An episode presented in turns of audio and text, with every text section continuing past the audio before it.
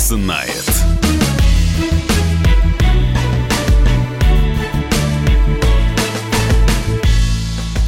Здравствуйте, дорогие друзья. Прямой эфир радио «Комсомольская правда». Меня зовут Валентин Алфимов. Э, Георгий Георгиевич Бофт с нами э, на связи. Э, Георгий Георгиевич, здравствуйте.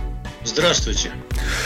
Давайте пройдемся по главным темам недели, тем более, что столько всего интересного произошло, что, ну, Дальше некуда, я бы так сказал. Ну, давайте, наверное, начнем с Конституции, с э, Валентиной Терешковой, которая предложила обнулить э, сроки э, Владимиру Путину.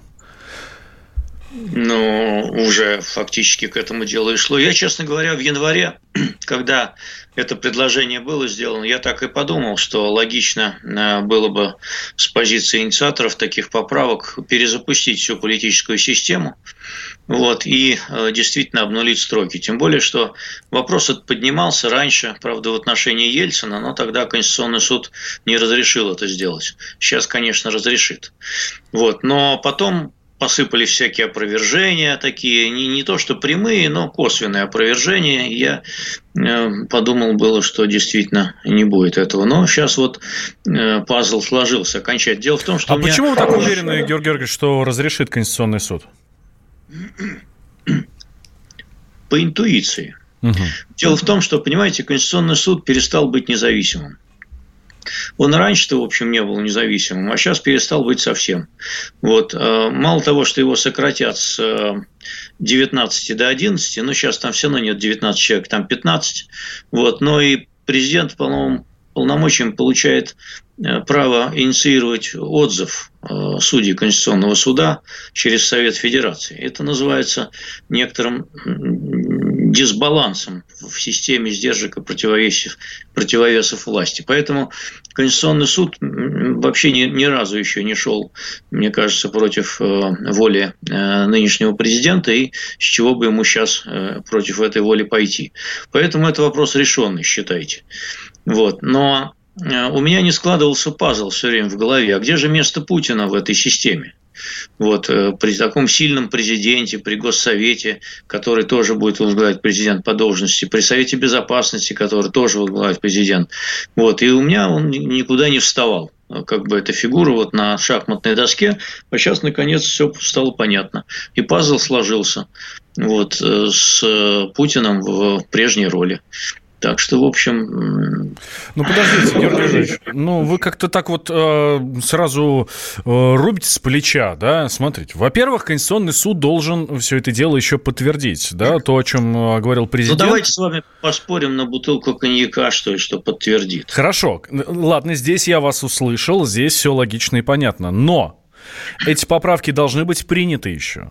Голосование только 22, 22 апреля. И голосовать будет народ. И как народ решит, так же и будет. Это первый, э, первый э, скажем так, первая преграда, да? Дальше. Путин вообще-то должен еще принять решение для того, что, э, что он в 2024 году пойдет на выбор. Это когда еще будет? То есть, ну, далеко не факт, что все это дело ну, исключительно ради того, что Путин да, сидел у нас вечно. Нет, ну, конечно, э, можно, играя как бы в какие-то ставки делая, можно, конечно, делать ставку даже на то, что Путин вообще э, досрочно уйдет в отставку. Э, это нельзя сказать, что нулевая же вероятность, правильно? Какая-то вероятность всегда есть каких-то чрезвычайных обстоятельств. И что он вообще не досидит до 24 срока. Но просто э, вероятность это, мне кажется, э, уходящая к нулю. Вот. А, равно как и э, в 2024 году опять станет э, какая-нибудь Валентина Терешкова э, на тот момент по значимости и скажет, что время тяжелое, надо вам оставаться. Вот. Дело в том, что нынешняя политическая система все-таки слишком заточена на одного человека. И сам Путин говорит, что она персонифицирована. И сам же он говорит, и я с ним согласен, что, э, в общем, она не только персонифицирована, но и, так сказать, вот не, не отлажена, не готова к тому, чтобы вот каждые там 6 лет или, как раньше, 4 года менять президента. Не готова. Вот. Другое дело, что надо было ее готовить, но как-то не готовили. А не этим ли сейчас занимается Путин, администрация президента и власть в целом? Потому что мы же видим распределение ролей между Государственной Думой, э, Госсоветом, который будет, да, который появится, э, Советом Федерации, между ними распределяются полномочия. У президента одни полномочия. Да, он главный, да, в, в этом никто не спорит, и президент об этом говорит все время, что, ну, нельзя, нельзя все-таки размывать власть э, президента и так далее. Но даются полномочия Государственной Думе, даются больше полномочий Совету Федерации. Будет Госсовет, который, по идее, вообще всем этим делом рулить будет. Э, не, ну, не тем ли занимается сейчас власть, что пытается поменять политическую систему? Полномочий у Думы. Э, есть э, какие-то возможности что-то пообсуждать. Э, ну, обсуждение же никому ничего не обязывает. В общем, новых полномочий у Думы не появилось. Более того, я вижу, что возможности ее на самом деле уменьшились вопреки тому, что это кажется со стороны многим, они уменьшились. Она, например, не может, утвер... не может, не, не, может не утвердить более чем за неделю э, там две трети кабинета министров, при том, что ключевые посты кабинета министров она вообще никак не утверждает. Это силовиков и главу МИДа.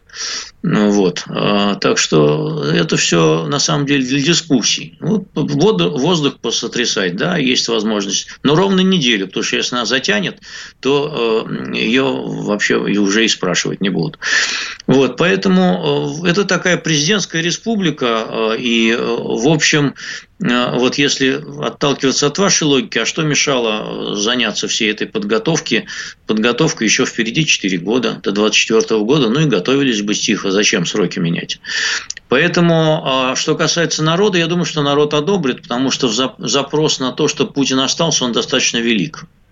И вот, э, значит, э, в ЦИОМ провел опрос, по которому вот уже там две трети населения, они поддерживают нынешние поправки. Поэтому это э, вопрос, вопрос такой чисто символический. Мне кажется, что если голосованию вообще чисто технически не помешает эпидемия, угу. то с ним все будет нормально. Но эпидемия это достаточно зараза такая, она как разыгралась-то. Истерика в мире практически творится. Вот она как-то может повлиять, мне кажется, на э, поведение людей. Интересно. Ну да, она влияет достаточно серьезно сейчас на многие там политические не только процессы и в мире, в России ну, пока до этого не дошло. Паника. Паника. Вот. Ну, не знаю, ну, я, честно говоря, сомневаюсь, что 22 апреля отменят голосование, потому что коронавирус. Я тоже пока сомневаюсь, но э, мы не знаем, как будет развиваться эта эпидемия. Сейчас еще у нас только с вами 12 марта, еще у нас полтора месяца впереди. А, полтора месяца назад, а, что было? В Европе там все ехали кататься, богатые люди на лыжах ехали кататься, вот, путешествовали по, по Италии, вот э, мой ведущий тоже э, поехал туда отдыхать. А теперь, теперь на карантине. Да, на карантине теперь. Я, я передаю ему привет горячий в этой связи. Надеюсь, что все будет хорошо. Э, хорошо. Тогда предложение Терешковой обнулить сроки. Оно-то вообще здесь при чем? Обнулить и э, там разрешить избираться дальше, там убрать вот эту вот историю с э, два срока и так далее, оно здесь при чем? Ну, а как еще иначе? Э, иначе Путин был бы хромой уткой, так называемый. Все говорили, что вот он уйдет, и гадали бы, куда уйдет, и стали бы строить всякие козни и интриги в связи с этими предположениями. Потому что же вот я тоже ему не находил никакого места в этой новой конфигурации. Кем он может быть? И вот после того, как он э, опроверг однозначно, что он не будет главой Госсовета, ну, тогда следующий логичный шаг был действительно обнулить и оставить его президентом. Вот, потому что а кем ему быть? Пожизненным сенатором? Но тогда опять возникает двоевластие, потому что человек э, в статусе пожизненного сенатора с авторитетом Путина всегда может что-нибудь сказать такое в интервью, э, что будет воспринято как, э, например, так сказать, критика э, действующего на тот момент президента и так далее. Опять получается двоевластие. Понимаете, при живом Путине никто в российской политической системе не может с ним соперничать, какой бы он должность ни занимал. Ну, вот, допустим, уйди он с поста президента, никто не мог бы с ним соперничать по влиятельности. У нас в нашем, в нашем мессенджере сразу несколько сообщений. А вам не приходит в голову, что система у нас снова станет коммунистической еще на сто лет? Коммунисты сейчас а, а, оживились. И прям в продолжении пусть лучше Путин, чем коммунисты. Ну, коммунисты были не, не зря они выступили против досрочных парламентских выборов. Вопрос-то стоял. И только одна партия выступила против. Почему? Потому что они не уверены в том, что они наберут даже те, сколько там они набрали, 13-15% голосов в прошлый раз. Вот они не уверены, что они их сейчас наберут. Зачем было предложение Карелина о перевыборах в Думу? А, это было предложение Единой России, которая понимает, что ситуация в стране не улучшается, а скорее ухудшается и может стать еще хуже. Видите, что в мире творится, да?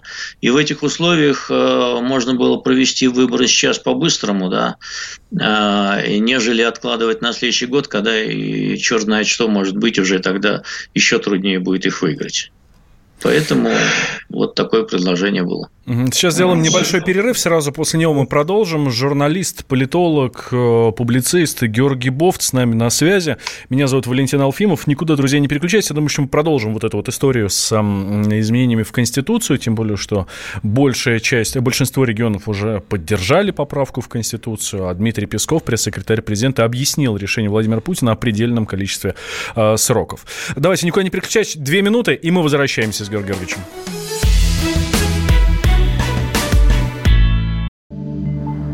Где Антонов? Где Миша? Где Антонов? Где Антонов? Михаил Антонов. Куда он делся? А я никуда не делся. Теперь каждый день с полудня до 15 часов по московскому времени я с вами, а вы со мной. Политика, экономика, мировые и региональные новости, музыка – все это в программе WhatsApp страна Так что встречаемся в эфире.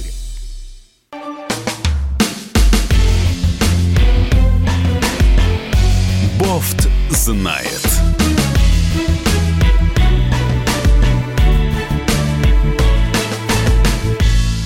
Возвращаемся в прямой эфир радио «Комсомольская правда». Меня зовут Валентин Алфимов. Журналист-политолог Георгий Бофт с нами на связи. После э, вот после того, как Владимир Путин приезжал в Государственную Думу, выступал перед Государственной Думой, произнес свою речь, э, наш обозреватель Александр Гамов связался с Павлом Крашенинниковым. Это глава Комитета Госдумы по законодательству, и он же глава вот этой комиссии по внесению изменений в Конституцию. И Александр Петрович спросил у Крашенинникова, а что дальше? Ну вот есть да, список вот этих вот поправок, что дальше? Давайте сейчас услышим, что Павел Крашенинников ответил.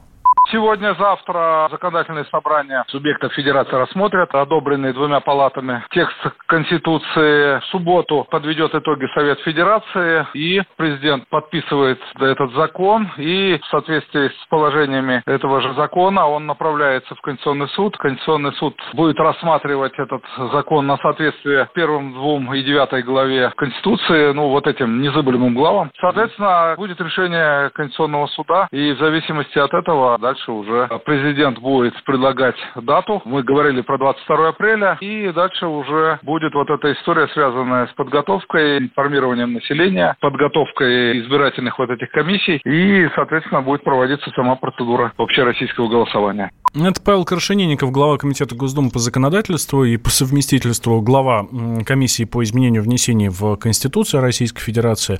Вот. И э, да, вот вы слышали, что он говорит, что вот сегодня-завтра ЗАГС Собрание э, рассмотрит э, текст поправок. Ну, большинство регионов уже одобрили всю эту историю. Обсуждение прошло в 65 из 8, в 62 из 85 регионах.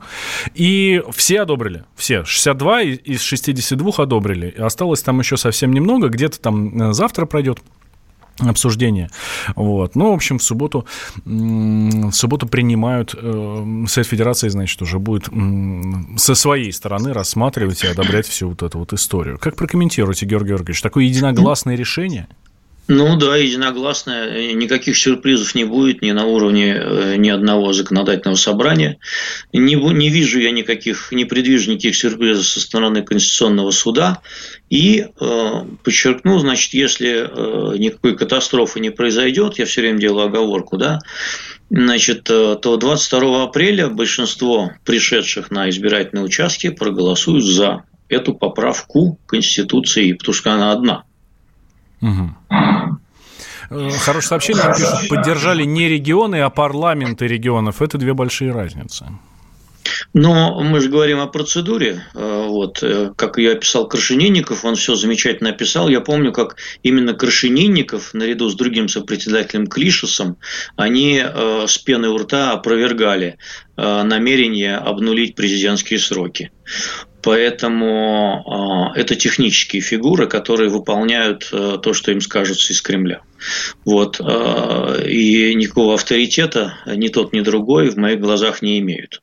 Но, впрочем, это их должно мало волновать. Хорошо. Э, тем не менее, если президент сказал, да, про обнуление сроков, ну, там Конституционный суд должен посмотреть, да, и там уже тогда принять решение, если это не противоречит Конституции, собственно, то тогда окей, можно об этом подумать. Можно об этом подумать, и, соответственно, но думать об этом должны люди, а не э, президент. В то да же люди время... одобрят. Почему? Какие ну... сомнения? Люди, э, есть он большой запрос в обществе на то, что Путин остался.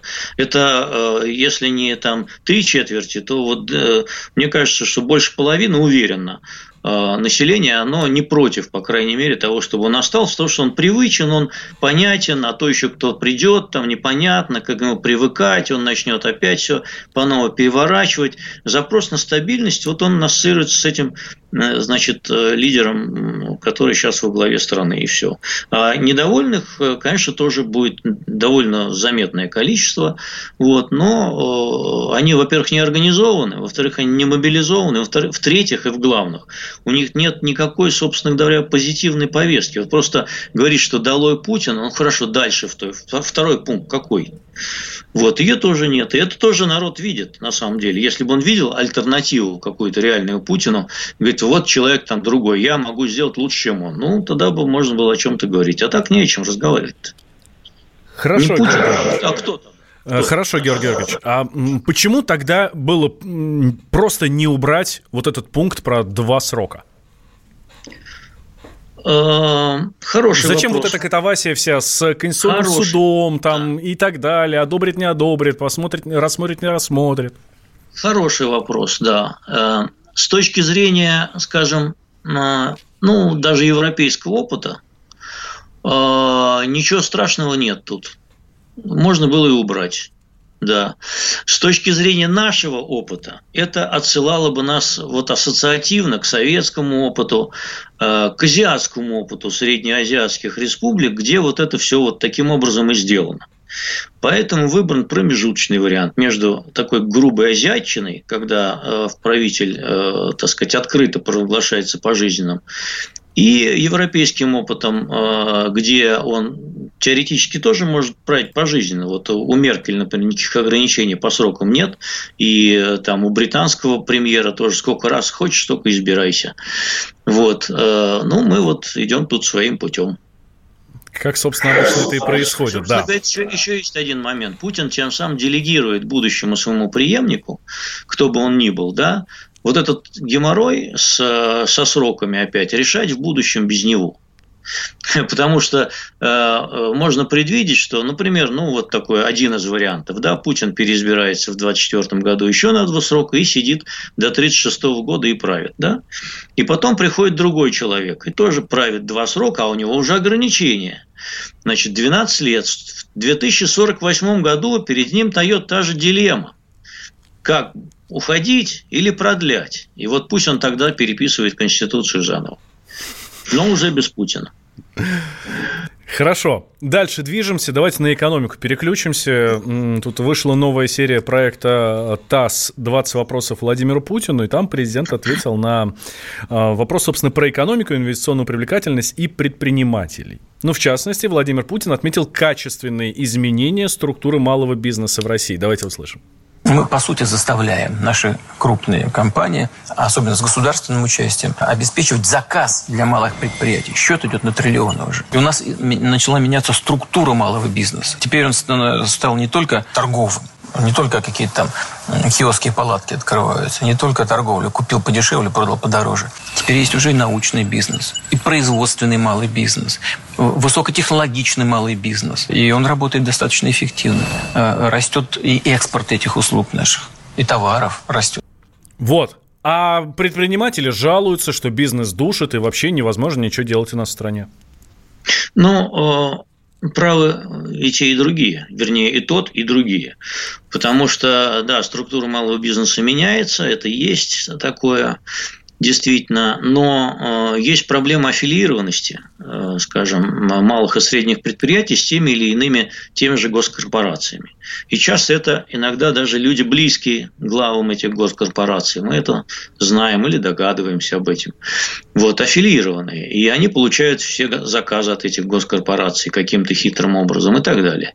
Эта проблема есть. А самая главная проблема, что доля малого бизнеса, она э, около, не, превышает 20% ВВП. Тогда как в развитых странах, э, в Америке, вот в Европе, она колеблется от 60 и выше процентов, там, до, иногда даже до 80 процентов ВВП происходит, производит малый и средний бизнес. Вот нам до этого еще лететь как до Луны. Очень мала доля вот этих вот предпринимателей, к сожалению. У нас очень монополизированная экономика. Хорошо, следующий вопрос – это инвестиции в экономику страны. И Владимир Путин согласился, что ответственность за эту сферу лежит на государстве. Давайте услышим. Могу сейчас обрушиться на бизнес и сказать, что они безответственно себя ведут. Это не так. Вообще российский бизнес серьезным образом изменился за последние, там, как минимум 10 лет. Значит, государство должно создать условия для инвестиций. Вот это точно совершенно.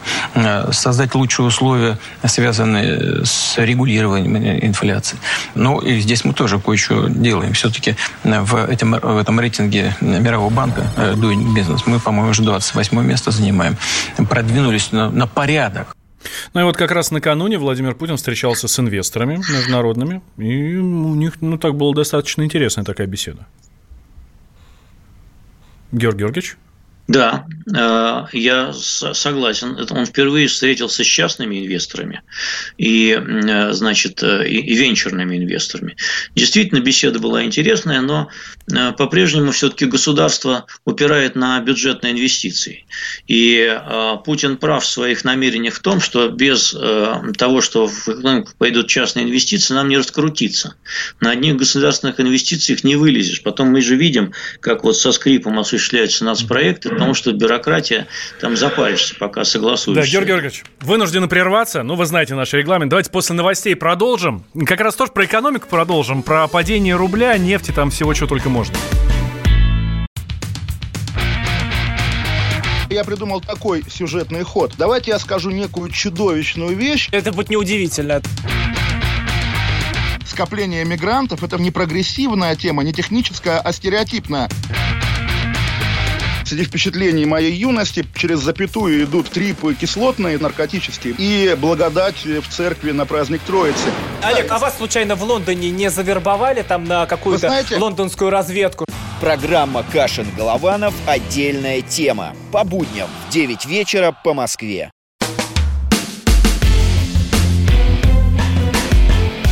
Бофт знает.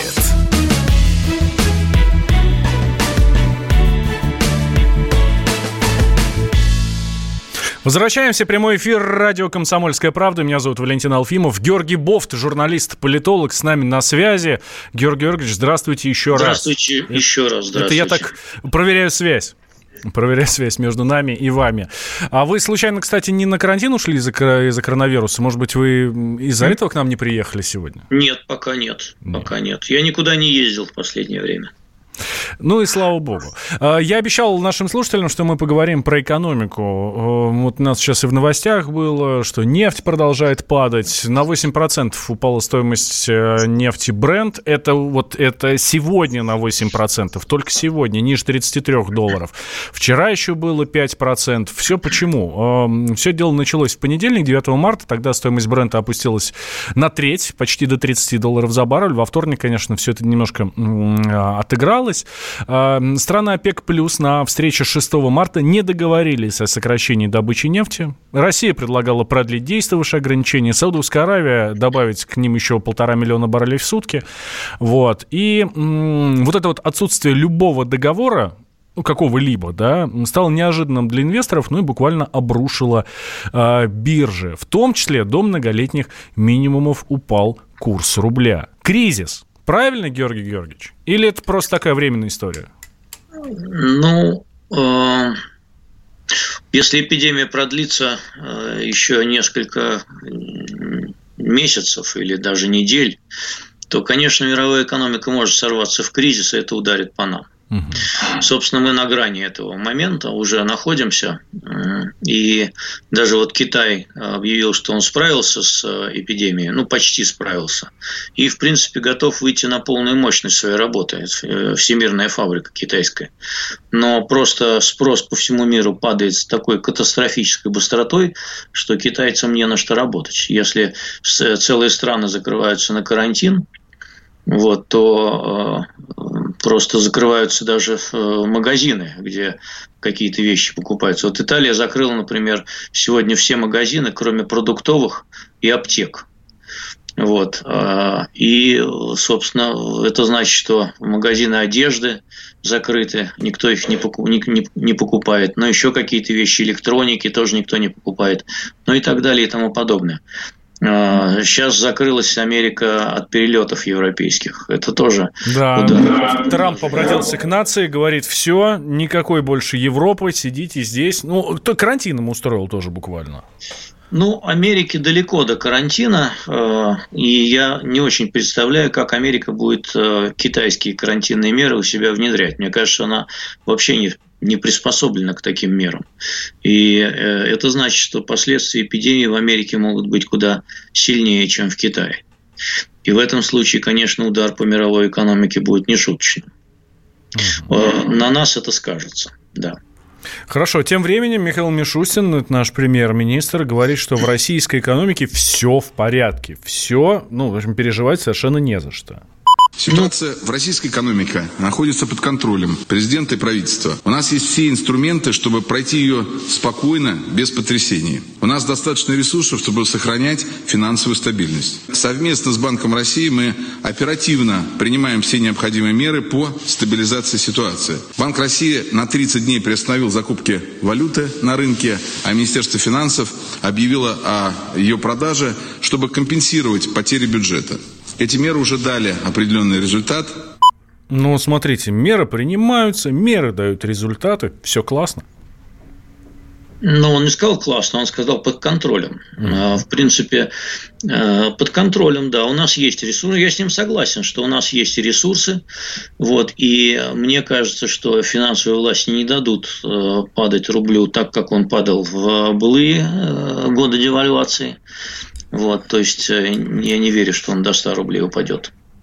В принципе, наверное, вот 75, э, ну, может быть, в каких-то моментах до 80 может опускаться, но ниже я не думаю, что э, дадут ему опуститься. И ресурсы для поддержания курса рубля есть.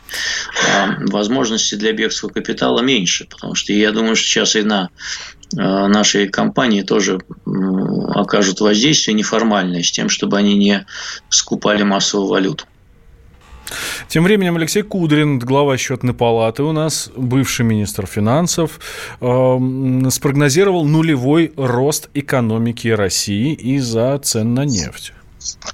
Это еще положительный момент. Это еще положительный прогноз, я вам скажу. Угу. Потому что если э, цены на нефть упадут до 25 или до 20 долларов вообще, а то и ниже, не знаю, как сейчас пойдет такая кровавая резня, которую устроили саудиты. Но мы спровоцировали вроде как, но саудиты, конечно, по полной программе. Этот принц Салман развернулся. Э, то, конечно, тогда мало не покажется. При ценах э, на нефть 25 долларов за баррель все наши практически нефтяники будут в минусе. Это нерентабельная добыча. Интересно, что принц Салман, ну, он же там чуть ли не близкий друг Владимира Путина, по крайней мере, ну, много говорили о том, что они в хороших отношениях и общаются регулярно. Ну, это такой друг, который может нож в спину садить, всадить с улыбочкой, э, такой, знаете, садистской, и даже не покоробится. Так что другом я бы его не называл. Хорошо, а самим саудитам неужели выгодно по 25 долларов нефть продавать? Вот, хороший вопрос опять. А, смотрите, Стараюсь, готовился. У нас бюджет балансируется при, э, в этом году при 50 долларах примерно, 50,6. При том, что цена отсечения, она даже ниже, когда эти средства должны поступать в ФНБ. Э, она 42,4 за баррель. Так вот, у саудитов э, бюджет балансируется при 85 долларах. Они не могут выдержать в долгую вот эту вот битву на понижение цены. У них уже пошли э, колоссальные сокращения бюджетных расходов. Значит, и, в принципе, короткую битву они могут провести такой вот последний ура, но потом у них настанет, настанут реальные финансовые трудности. В этом плане возможности России играть э, на понижение нефтяных цен даже больше, чем у богатейших э, саудовских принцев. Ну так получается, мы в заранее более выигрышном положении. Неужели они, дураки, этого не понимают? Я еще не все сказал. Так. Смотрите, а, есть нюанс. А, у саудитов э, средняя цена, средняя себестоимость добычи нефти, она 17 долларов за баррель. А у нас, по разным оценкам, самая низкая 32, а так вообще 45-46. Вот, поэтому э, все наши нефтяные компании при таких ценах оказываются в минусе, а саудиты оказываются в плюсе все равно. Но они пойдут на бюджетный дефицит э, большой, им там американцы что-нибудь помогут, еще что-нибудь будет происходить, начнут золото продавать. То есть они могут держаться не то, что там недели, они все-таки несколько месяцев, а то и пару лет могут продержаться. Но вот вопрос в том, как мы будем держаться, потому что у нас и так уже многие нефтяные компании, не будем тыкать пальцем, а, но это в том числе и крупнейшие. Вот, они получают бюджетные преференции и льготы разные. И у нас 40% нефти, а, нет, вру, 50 с лишним процентов нефти добывается на льготных налоговых условиях. А эти налоговые условия откуда берутся, льготы? Ну, из бюджета, Правильно. соответственно. Правильно, из нашего с вами кармана. Поэтому положение в нашей нефтяной отрасли может оказаться весьма прискорбным, если у нас будут долго держаться эти низкие цены на нефть. Хорошо, вот у нас нам сообщение наш слушатель постоянно пишет. У нас есть козырная карта, это богатая кубышка. Ей можно сбить инфляцию, э, но нам еще нужно начать модернизацию производства. Этого у нас чиновники не замечают. Бог с ней с модернизацией производства. Действительно, у нас же есть фонд, что там, национального благосостояния? 8 триллионов? Да. 8,2 триллиона. 8 триллионов. Я просто еще раз хочу подчеркнуть. Триллионов триллионов, 8. И еще там целых там 200 миллиардов. А, и вроде бы как нам всегда говорили о том, что вот этот фонд, вот, вот эти деньги, вот они специально лежат на случай, если нефть упадет ниже 40 долларов. Упала. Да. В принципе, э, его хватит года на 2-3.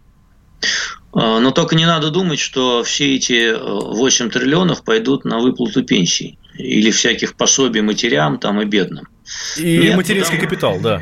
Да, туда выстроится довольно большая очередь лоббистов, которые скажут, что их компания государственно значимая, и ее э, трудности, они могут иметь э, характер угрозы национальной безопасности.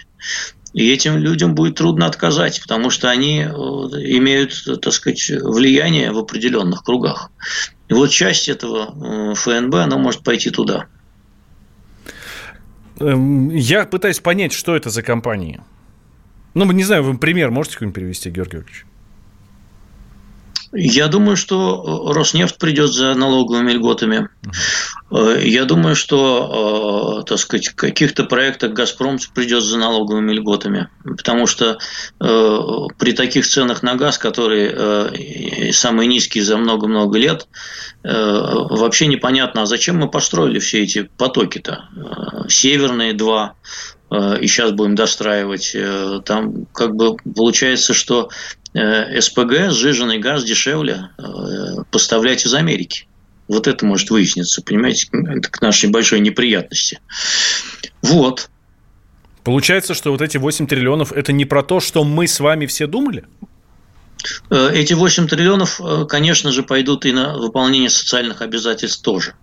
Но просто я хочу сказать, что выполнение социальных обязательств не будет единственной целью траты этих э, денег. Так, давайте сейчас сделаем небольшой перерыв, еще один, уже последний в нашей программе, и вернемся. Георгий Бофт, журналист и политолог, с нами на связи по скайпу. Я Валентин Алфимов. Э, давайте подробнее -то про коронавирус, и я думаю, что Георгий Георгиевич будет не против зацепить еще Харви Вайнштейна.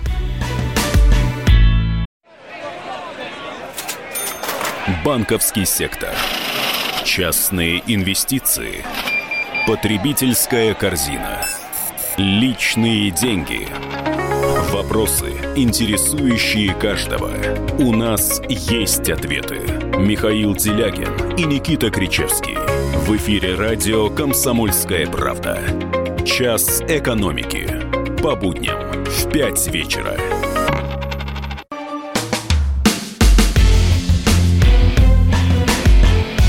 Бофт знает.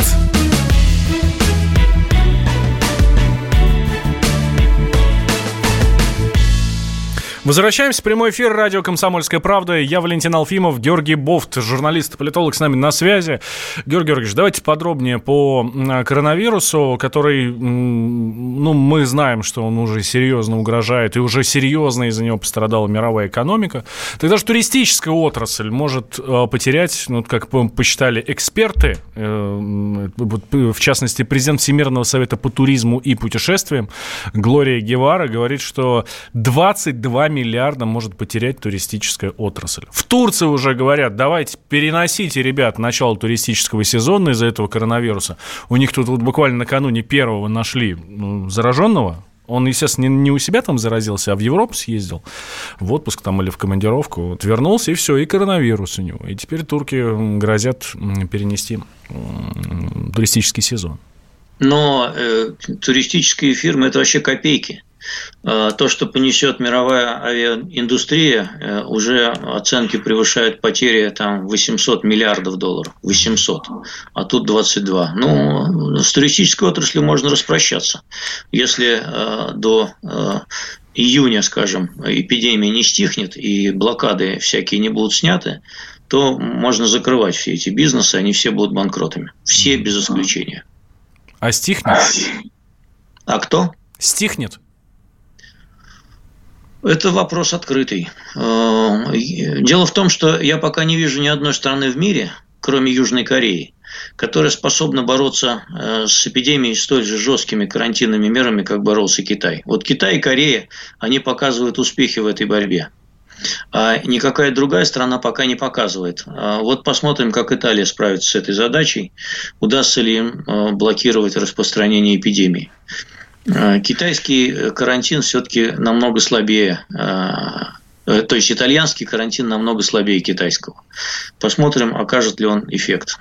И вот в течение двух-трех недель, я думаю, это станет понятно. До середины апреля. Но в то же время мы видим, что в Италии введены там красные зоны, желтые зоны, выезжать из одного города в другой нельзя. Наш, наш собственный корреспондент Татьяна Огнева-Сальвони буквально вот накануне нам рассказывала. Муж хотел поехать в строительный магазин, который находится в соседнем городе. Соседний город – это 2 километра. 2 ки... Нет, все, не пускают. Не имеешь права туда поехать. Ну, разве это не карантин? Разве это не жесткие меры? Да, это карантин, совершенно верно. Это отсекает один муниципалитет от другого. Э, достаточно жесткие меры для Европы, я бы сказал, максимально возможные. Но э, она же не говорит, что ее муж вообще вышел из дома. А в Китае, например, там как бы был на семью один выход из дома раз в два дня за продуктами, только в маске. А, и тотальное опрыскивание улиц всякой химической заразой. Понимаете, это пока в Китае нет. Э, этого пока в, э, в Италии нет. Э, супермаркеты открыты. Это значит, что можно в рамках муниципалитета все друг друга могут перезаражать. Ну, я говорю, посмотрим, сколь эффективны будут меры. Может быть, я стращаю, и китайские меры были чрезмерными. Может быть, итальянских одних хватит. Но вот через три недели, я думаю, станет ясно удастся ли им сдержать эту эпидемию или нет. А если не удастся, тогда это повышенная нагрузка на все медицинские учреждения, которые просто не справятся с этой ситуацией. И это мы еще имеем в виду э, Европу, где все-таки э, государство оказывает помощь медикам, и там много происходит за государственный счет. А вот в Америке там они до сих пор с трудом решают проблему, кто должен платить за тесты. Понимаете? В Китае все, все расходы взяло на себя государство, как за тесты, так и за лечение, которое иногда очень дорогостоящее, искусственная вентиляция легких. В Америке тогда же вопрос пока не стоит, понимаете? А кто будет лечиться, если у него нет страховки? Он будет отсиживаться дома и заражать всех остальных. И принудительное тестирование в Америке невозможно, как это происходит в Южной Корее, понимаете? И вот когда это там начнется, тогда, конечно, мало не покажется. Хорошо, давайте тогда про Америку больше. А, ну, что там действительно настолько плохая ситуация, что могут не выдержать они а, вот, э, вот этого наплыва коронавируса. И мы, вот как вы уже сказали, здесь увидим ситуацию, которая будет намного хуже, чем в Китае.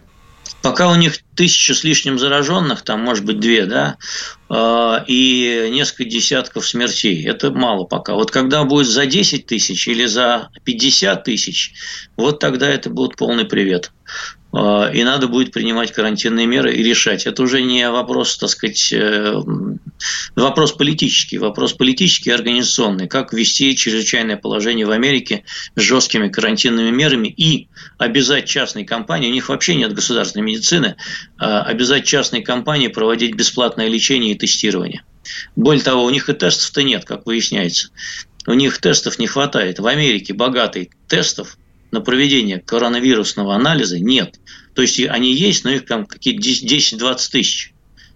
Это ничтожно мало. Хорошо. Меры, которые принимаются у нас здесь, в России, в Москве, достаточные? Я считаю, что нет. Я считаю, что надо идти на опережение, запрещать все массовые мероприятия численностью любой. Ну, сейчас Это... вот пока в Москве, там, в Свердловской области запретили все, что больше пяти тысяч. Ну, какая разница, 5 тысяч или 5 500, понимаете, никакой. А, если вы не, если вы не можете жестко а, обеспечить карантин подозреваемых людей, а его жестко не могут обеспечить, как я понимаю, то значит угроза распространения есть. Можно замедлить такими методами, конечно, можно замедлить, но э, если сейчас пойдет э, резкий скачок, то они, конечно, будут недостаточны. А я считаю, что вот резкого скачка они могут не предотвратить. Ну, буквально 30 секунд у нас с вами до конца осталось. Харви Вайнштейну дали 23 года. У нас бы он даже не присел бы на скамью престудимых. У Это нас бы он все... еще обвинил всех остальных, еще победителем вышел бы из схватки. Понимаете, это все называется по взаимному согласию. Э, эти люди, женщины, через много лет вспомнили, что он их изнасиловал. Э, когда она пришла к нему в гостиничный номер. Милая, а ты что туда пришла-то? Зачем? Вот и главный вопрос. Просто так кофе попить? В гостиничный номер просто так к продюсерам не ходят, если хотят получить роль.